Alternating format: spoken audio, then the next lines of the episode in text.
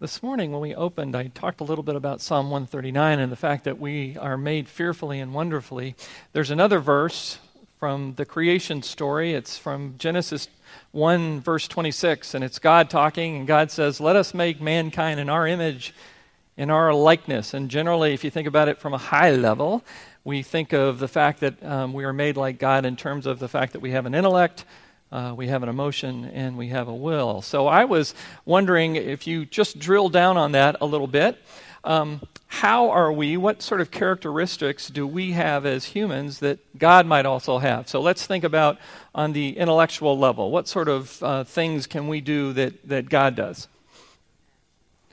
We, are, we have compassion. What else? There's lots more. Oh, we can get angry. Now we jump right to the emotional side.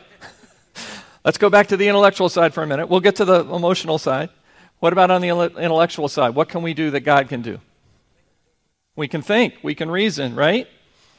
We can gain wisdom, right? I even prayed for that in terms of how we spend our money, that we would have wisdom. Um, we have a will, right? That means what? Okay, we can make choices, right? We have preferences, so we make choices. Now let's jump to the emotional side. I heard some things. I heard compassion. I heard we get angry. What other things? Oh, forgiveness, love. Oh, you've heard the message. You're good. See me after, I'll give you your $20. Um, yes, we, we have these emotions, but what ends up happening is that because we're sinful, we cannot carry out those attributes the way in which God does. And one of those ones that we have that you probably didn't even think about is the fact that we can be just, or we can at least try to be just. And uh, sort of an example of that starts when you have little children and there's been an argument in the house and discipline's about to be doled out. What do you typically hear? That's not fair. That's not fair. So somehow we have this fairness, I'll call it a gene, but we have this fairness engine built inside of us. And so we all kind of look at fairness differently. And I wanted to demonstrate that this morning. And so in order to do that, I need a couple of volunteers. I'd like some I need a teenage boy and a teenage girl that is not, they're not allergic to peanuts. Okay? How about a girl? I need a young lady. Okay?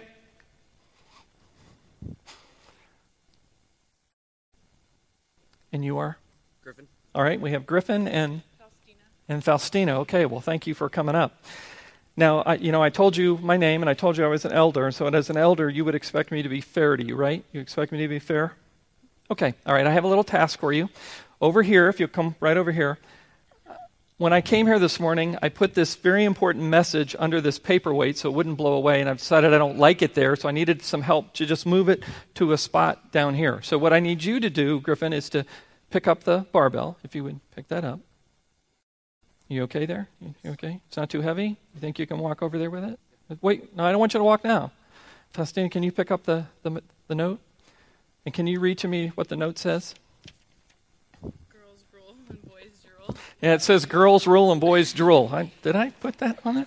Well, anyway, could you do me a favor? There's a space right down there. You see a piece of paper. Could you first, Faustina, walk down there and just place the paper there? And then, Griffin, I'm going to ask you to go um, down there. Are you ready? Oh, okay. Not too heavy? Okay, good. You can put it down now. All right. All right, so I have a reward for each of you for you know doing such a, a, great job. And this is why I had to ask about the peanuts. Do you like Snickers bar? They say Snickers satisfy. Griffin, t- to be fair, I was watching, and really, I think maybe you need to work out. Maybe I should send the uh, barbell home with you. And I have something they call the new cho- chocolate. It's kale chips and I would like to be able to award you the, the kale chips for your great job that you do. Yeah, I, I see that look. Thanks for that look, because that's the look I have at home as well. For John, kale is not the new chocolate, I can assure you. I have a Snickers bar for you. Thank you very much, guys. You can sit down. Thanks. Thank you.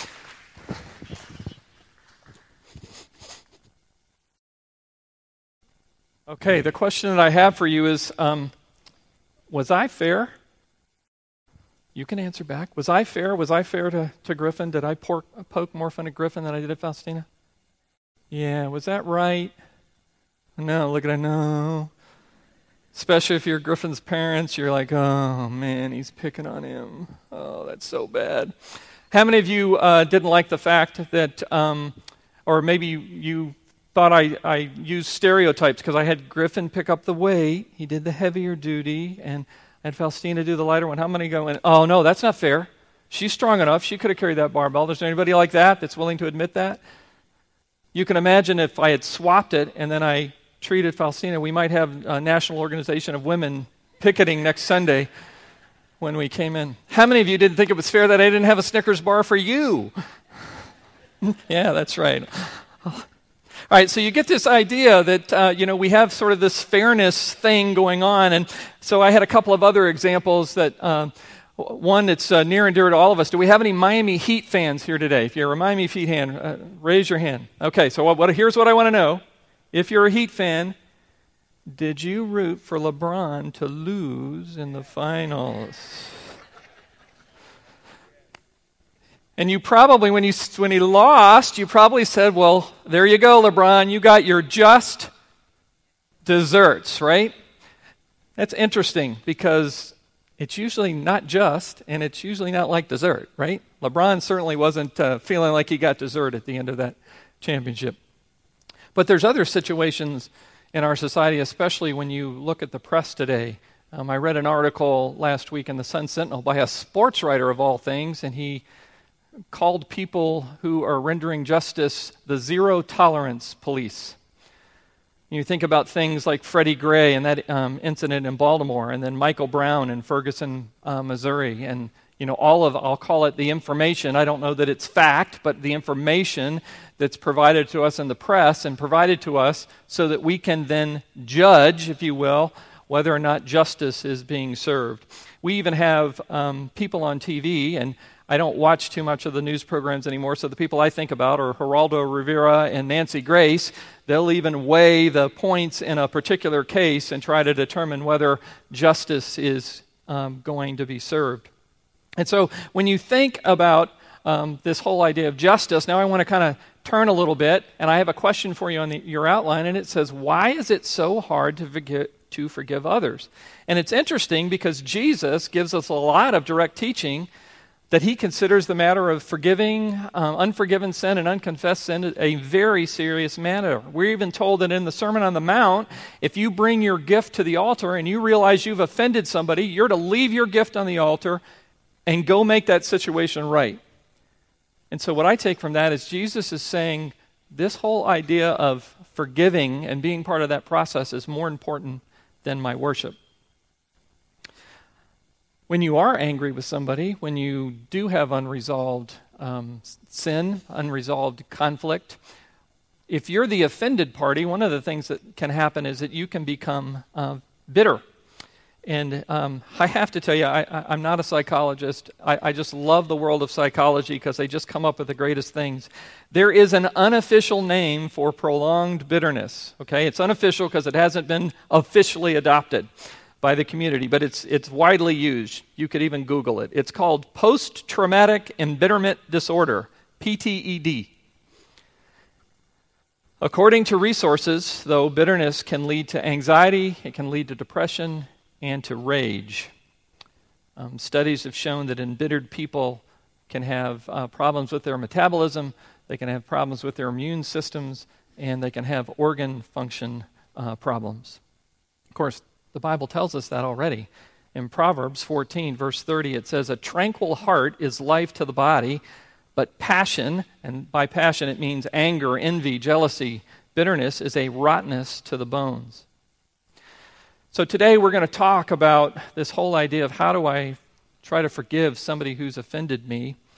And I realize that when you think about that, some of you may have some issues that have been unresolved for years. And there's a lot of pain involved. And so it's not my purpose today to bring that up and make you relive it. But it is my purpose to have you think about that in the context of okay how would god have me forgive that other person if i haven't already and these can be they can they range a wide gamut they can be something like maybe a close friend slighted you when you're in high school or maybe a close friend insults you in some way uh, maybe you had a parent that did that when you were younger and it really hurt you and it never got resolved Um, maybe you, were, you got passed over for a big promotion at a job. Maybe you were laid off or fired. Um, maybe you have an unresolved disagreement with a friend or a family member. Maybe somebody at the church hurt you.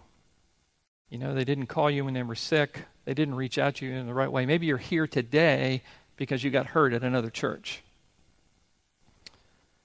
Maybe you've been repeatedly hurt by a close family member that's a substance abuser.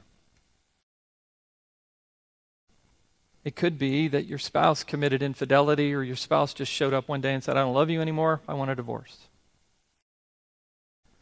Maybe as a child your parents divorced and that hurt you. There was a lot of fear and anxiety that was created in that situation. Maybe you've been emotionally, physically, or sexually abused. So there's all kinds of hurt that goes really, really deep. And sometimes it's just really, really hard to forgive another person. And sometimes we don't even think about that. And I just think about all of that bitterness and that sadness and that anger because you want justice uh, either because there hasn't really been any, or the justice that was doled out was not good enough for you. So, our big idea today, and this is on your outline, is that our desire for justice hinders our ability to forgive others. And what I want to do is I want to go to this passage in Matthew and read this for you. Then Peter came and said to him, Lord, how often shall my brother sin against me and I forgive him? Up to seven times? Jesus said to him, I do not say to you up to seven times, but up to 70 times seven. For this reason, the kingdom of heaven may be compared to a king who wished to settle accounts with his slaves.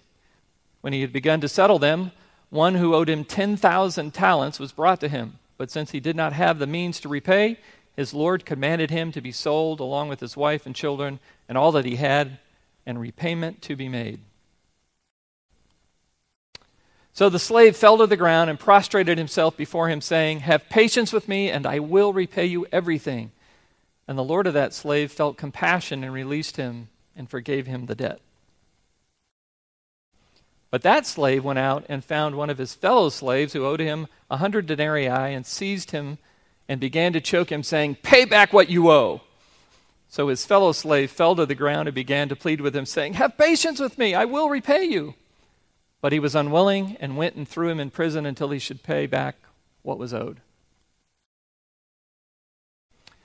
So when his fellow slaves saw what had happened, they were deeply grieved and came and reported to their Lord all that had happened. Then summoning him, his Lord said to him, You wicked slave, I forgave you all that debt because you pleaded with me.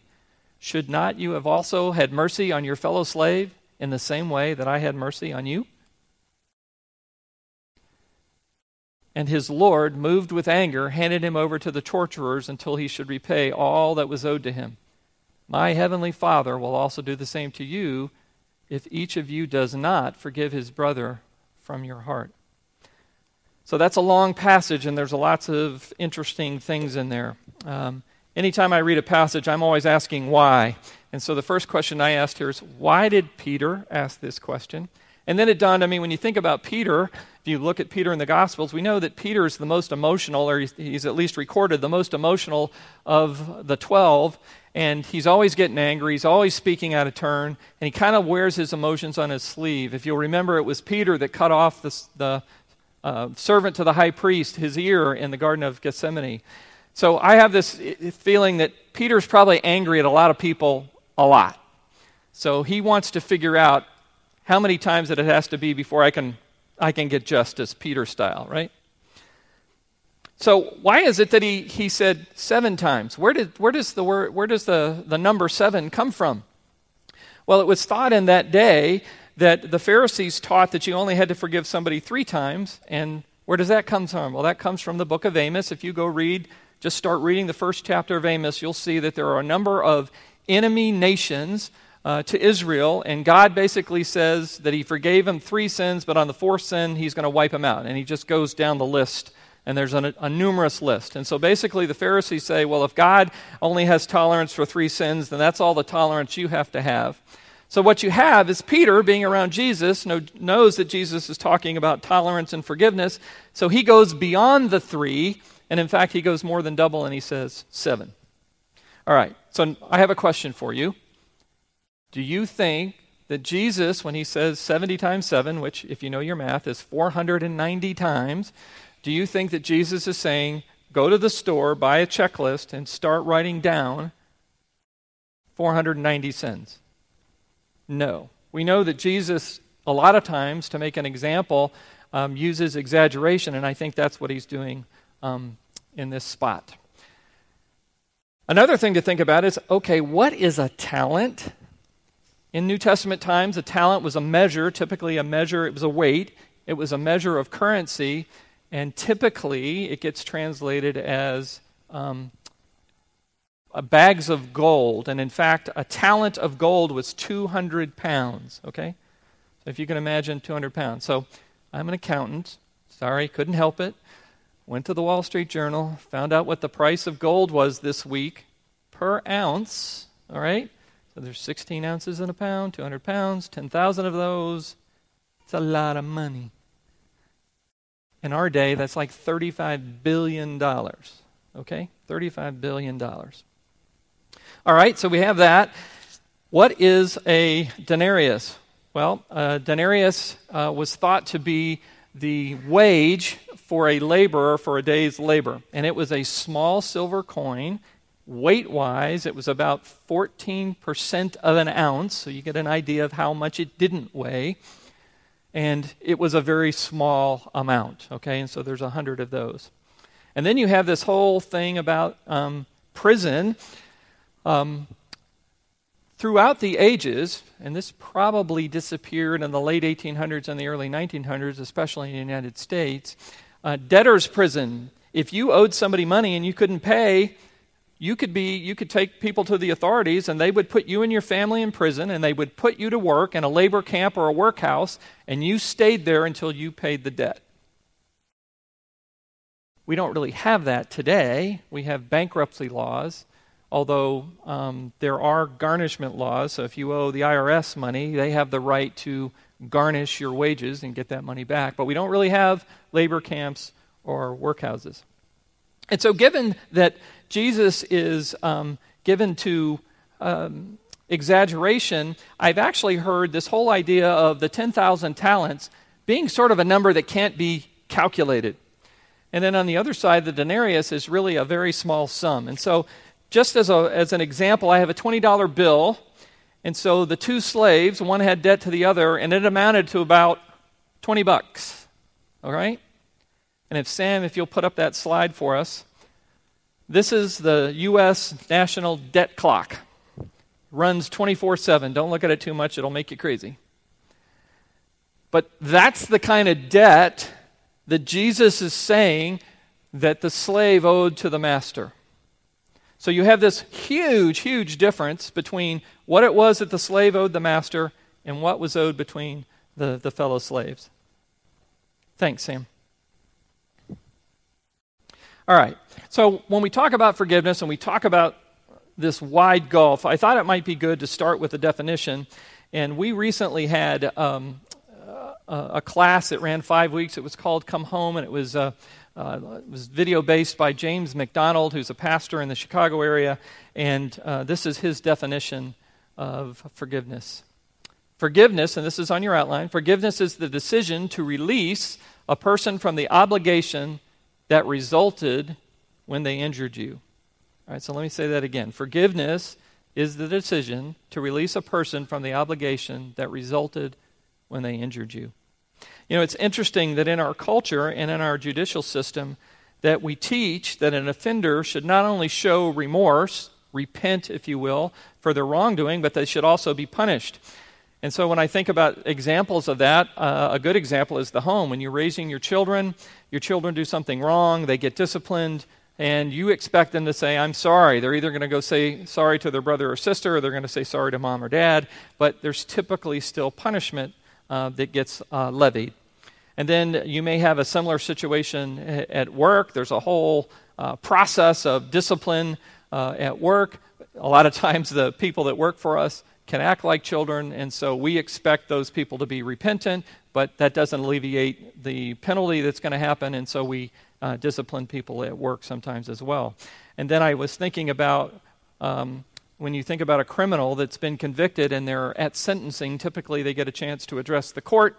And of course, what everybody's expecting to hear, even though they've been judged guilty and are going to receive sentencing, we're expecting them to be remorseful um, for their sins. So we, if you think about that in our culture, we expect repentance, but we don't really talk about, well, what happens on the other side of that? Where's the forgiveness side of that? For us, it's repentance and judgment, and punishment. So, in some ways, this definition is countercultural to what we're used to dealing with. So, because it's countercultural, I thought it would be good if I just gave you some observations. Um, these are my observations of what I think about forgiveness. And so, the first thing on your outline is that forgiveness is not justice. All right? This is from our passage. It says, But he was unwilling and went and threw him in prison until he should pay back what was owed. Of course, we know that the, the one slave who was owed the money was in it, he was perfectly within his legal rights to do this. But that is not forgiveness. So, you've probably been involved in a disagreement, and the person comes to you, and let's assume, okay, let's assume that the person that comes to confess is in fact truly repentant and they provide a proper apology. Okay? We could spend the whole time talking about what a proper apology looks like, okay? But let's just assume that we get one and the typical interaction is that the person that was offended then starts to berate or walk through and relive the incident. And so the person that comes to forgive actually gets beat up a little bit. I just want to let you know that's not forgiveness. All right? That's justice. All right, the second thing I want you to see is that you can, uh, forgiveness can be given even though there is no apology. And I love this verse uh, from Jesus. This is Jesus standing outside of Jerusalem before Passion Week, and he, he cries out, Jerusalem, Jerusalem, you who kill the prophets and stone those who sent you. How often I have longed to gather your uh, children together as a hen gathers her chicks under her wings and you were not willing. Normally, we think of this whole idea of forgiveness as being a transaction. So somebody comes to me, um, they've offended me, they say they're sorry, and I say, You're forgiven. And we don't forgive until there's an apology. Well, what about the situations where the person isn't around to apologize? Maybe it would be a hard thing to do. You know, people that commit child abuse and sexual abuse, they go to jail. Um, it could be that you know somebody else, a, a family member, um, is has passed away, and they're just not available to have this conversation with. So what do you do? Is there no forgiveness? Because there's certainly not going to be any p- apology. What I realized through this study was that there's great benefit to the person who apologizes even though no forgiveness is given, and there's great benefit to the person who forgives, even though no apology is given. And so I just wanted you to see that you do not need to have that person come and apologize. It's very interesting that I have this situation in my family. For the longest time, I just knew that there was an issue, um, not at, at the cousins level, but at the aunt and uncle level and this is my dad's family. And so we just had recently had a, a, gathering, and an aunt that I hadn't seen in years uh, was able to come, and we just really had a nice time. And then, you know, uh, my dad left, the aunt left, and the cousins were there, and we were just chatting about, you know, hey, there, you know, there's this issue, and nobody knew what the issue was. And so about a week later, when I was talking to my dad, I asked him, I said, what is the deal? And he goes, oh, well, that aunt had an argument with another aunt decades ago about a pertinent social issue and they took two different sides and they didn't agree to disagree. They got mad at one another and didn't speak to one another since that time. So this is, and I'm talking 40, maybe 50 years since this has happened. Well, one of the aunts has Alzheimer's. She's in a home. And then the aunt that came, she's actually had a stroke. And so she suffers from a little dementia from time to time. There's going to be no reconciliation in that situation. And so you may have a situation like that where you're expecting an apology and the apology is not, just not possible. But I put forth to you that you still have the opportunity to forgive. And what we see in that verse from Jesus is that Jesus had already forgiven Israel. He was just waiting for Israel to come to him. All right, the next thing I want you to see is that um, forgiveness does not necessarily eliminate the consequences of the inter- uh, injury. All right, so I, I mentioned before that sometimes uh, people end up going to jail. Addicts can go to jail. They can have health problems. They can even OD.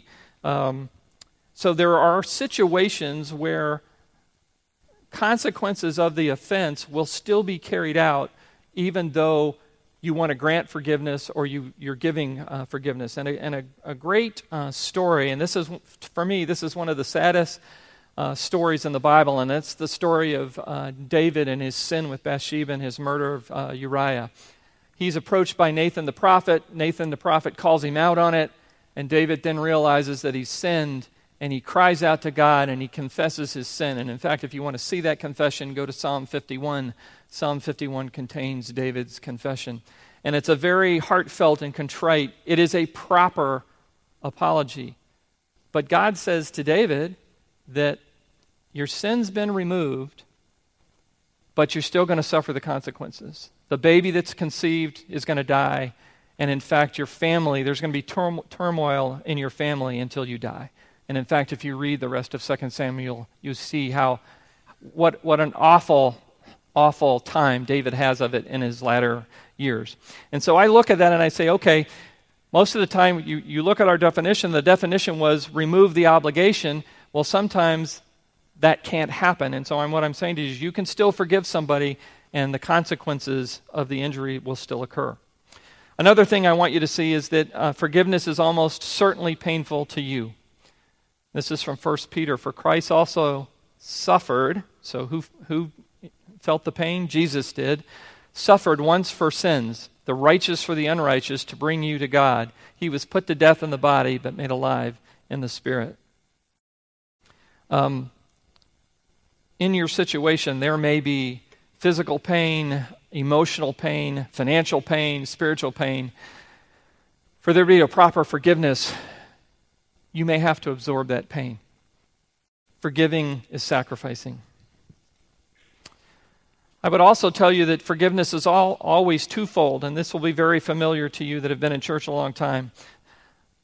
Just as Jesus demonstrates mercy and grace to us, we're expected to demonstrate the same. And if you're going to truly forgive, there's going to be mercy, which is not getting what you deserve, and grace, which is getting what you don't deserve. And so, what I would say to you is when you think about the definitions of mercy and grace, how do these things compare, or how do those definitions and how does that attitude compare to the way the rest of the world thinks about forgiveness? All right, well, it's one thing to you know, really kind of know what forgiveness is, but, but how do I do it? All right, so I have some things that I'd like you to, uh, to remember as you work through it. The first is Jesus has forgiven you. This is from Ephesians. He is so rich in kindness and grace that he purchased our freedom with the blood of his Son and forgave our sins. The first step in forgiving others is not to make the same mistake that the slave did. The slave did not think that his offense was a big deal. And so you need to understand again how wide that is. Sam, could I have you put the clock back up? Remember, the difference is who could per- possibly pay that debt versus 20 bucks. All right? So when you're going to forgive somebody else, you need to think about this in terms of the sins that God has forgiven you. Thanks, Sam. You know, we, we talk about the good news and the bad news here. And I had said that the fact that we want justice hinders our ability to forgive others. I would also say to you that I think our view of justice is one of the reasons why we don't come to God and ask for forgiveness. In our judicial system, and if you're an attorney, please forgive me because I'm going to generalize, there are three categories of wrongs. The first is an infraction. So, what's an infraction? It's like a parking ticket. You're going to get, you're going to get fined, but it's very minor, no jail time. Then there's misdemeanor. Um, a misdemeanor typically has a fine and can have um, a small amount of jail time with it. A, a, a misdemeanor, uh, one that's common, is breaking and entering. And then, of course, there's a felony, and a felony can be a thing like murder, and there's almost always uh, jail time with that. I think the reason we don't come to Christ and take his salvation, and his forgiveness, because we think we only have parking tickets that have built up against our God. And we think that when we die, he's going to clear them up because it's just parking tickets. That's not what the Bible teaches, though. And I remember uh, the late Pastor Kennedy of Coral Ridge Presbyterian Church explaining it this way. He goes, What we need to see is not that we have parking tickets, but that we're on death row.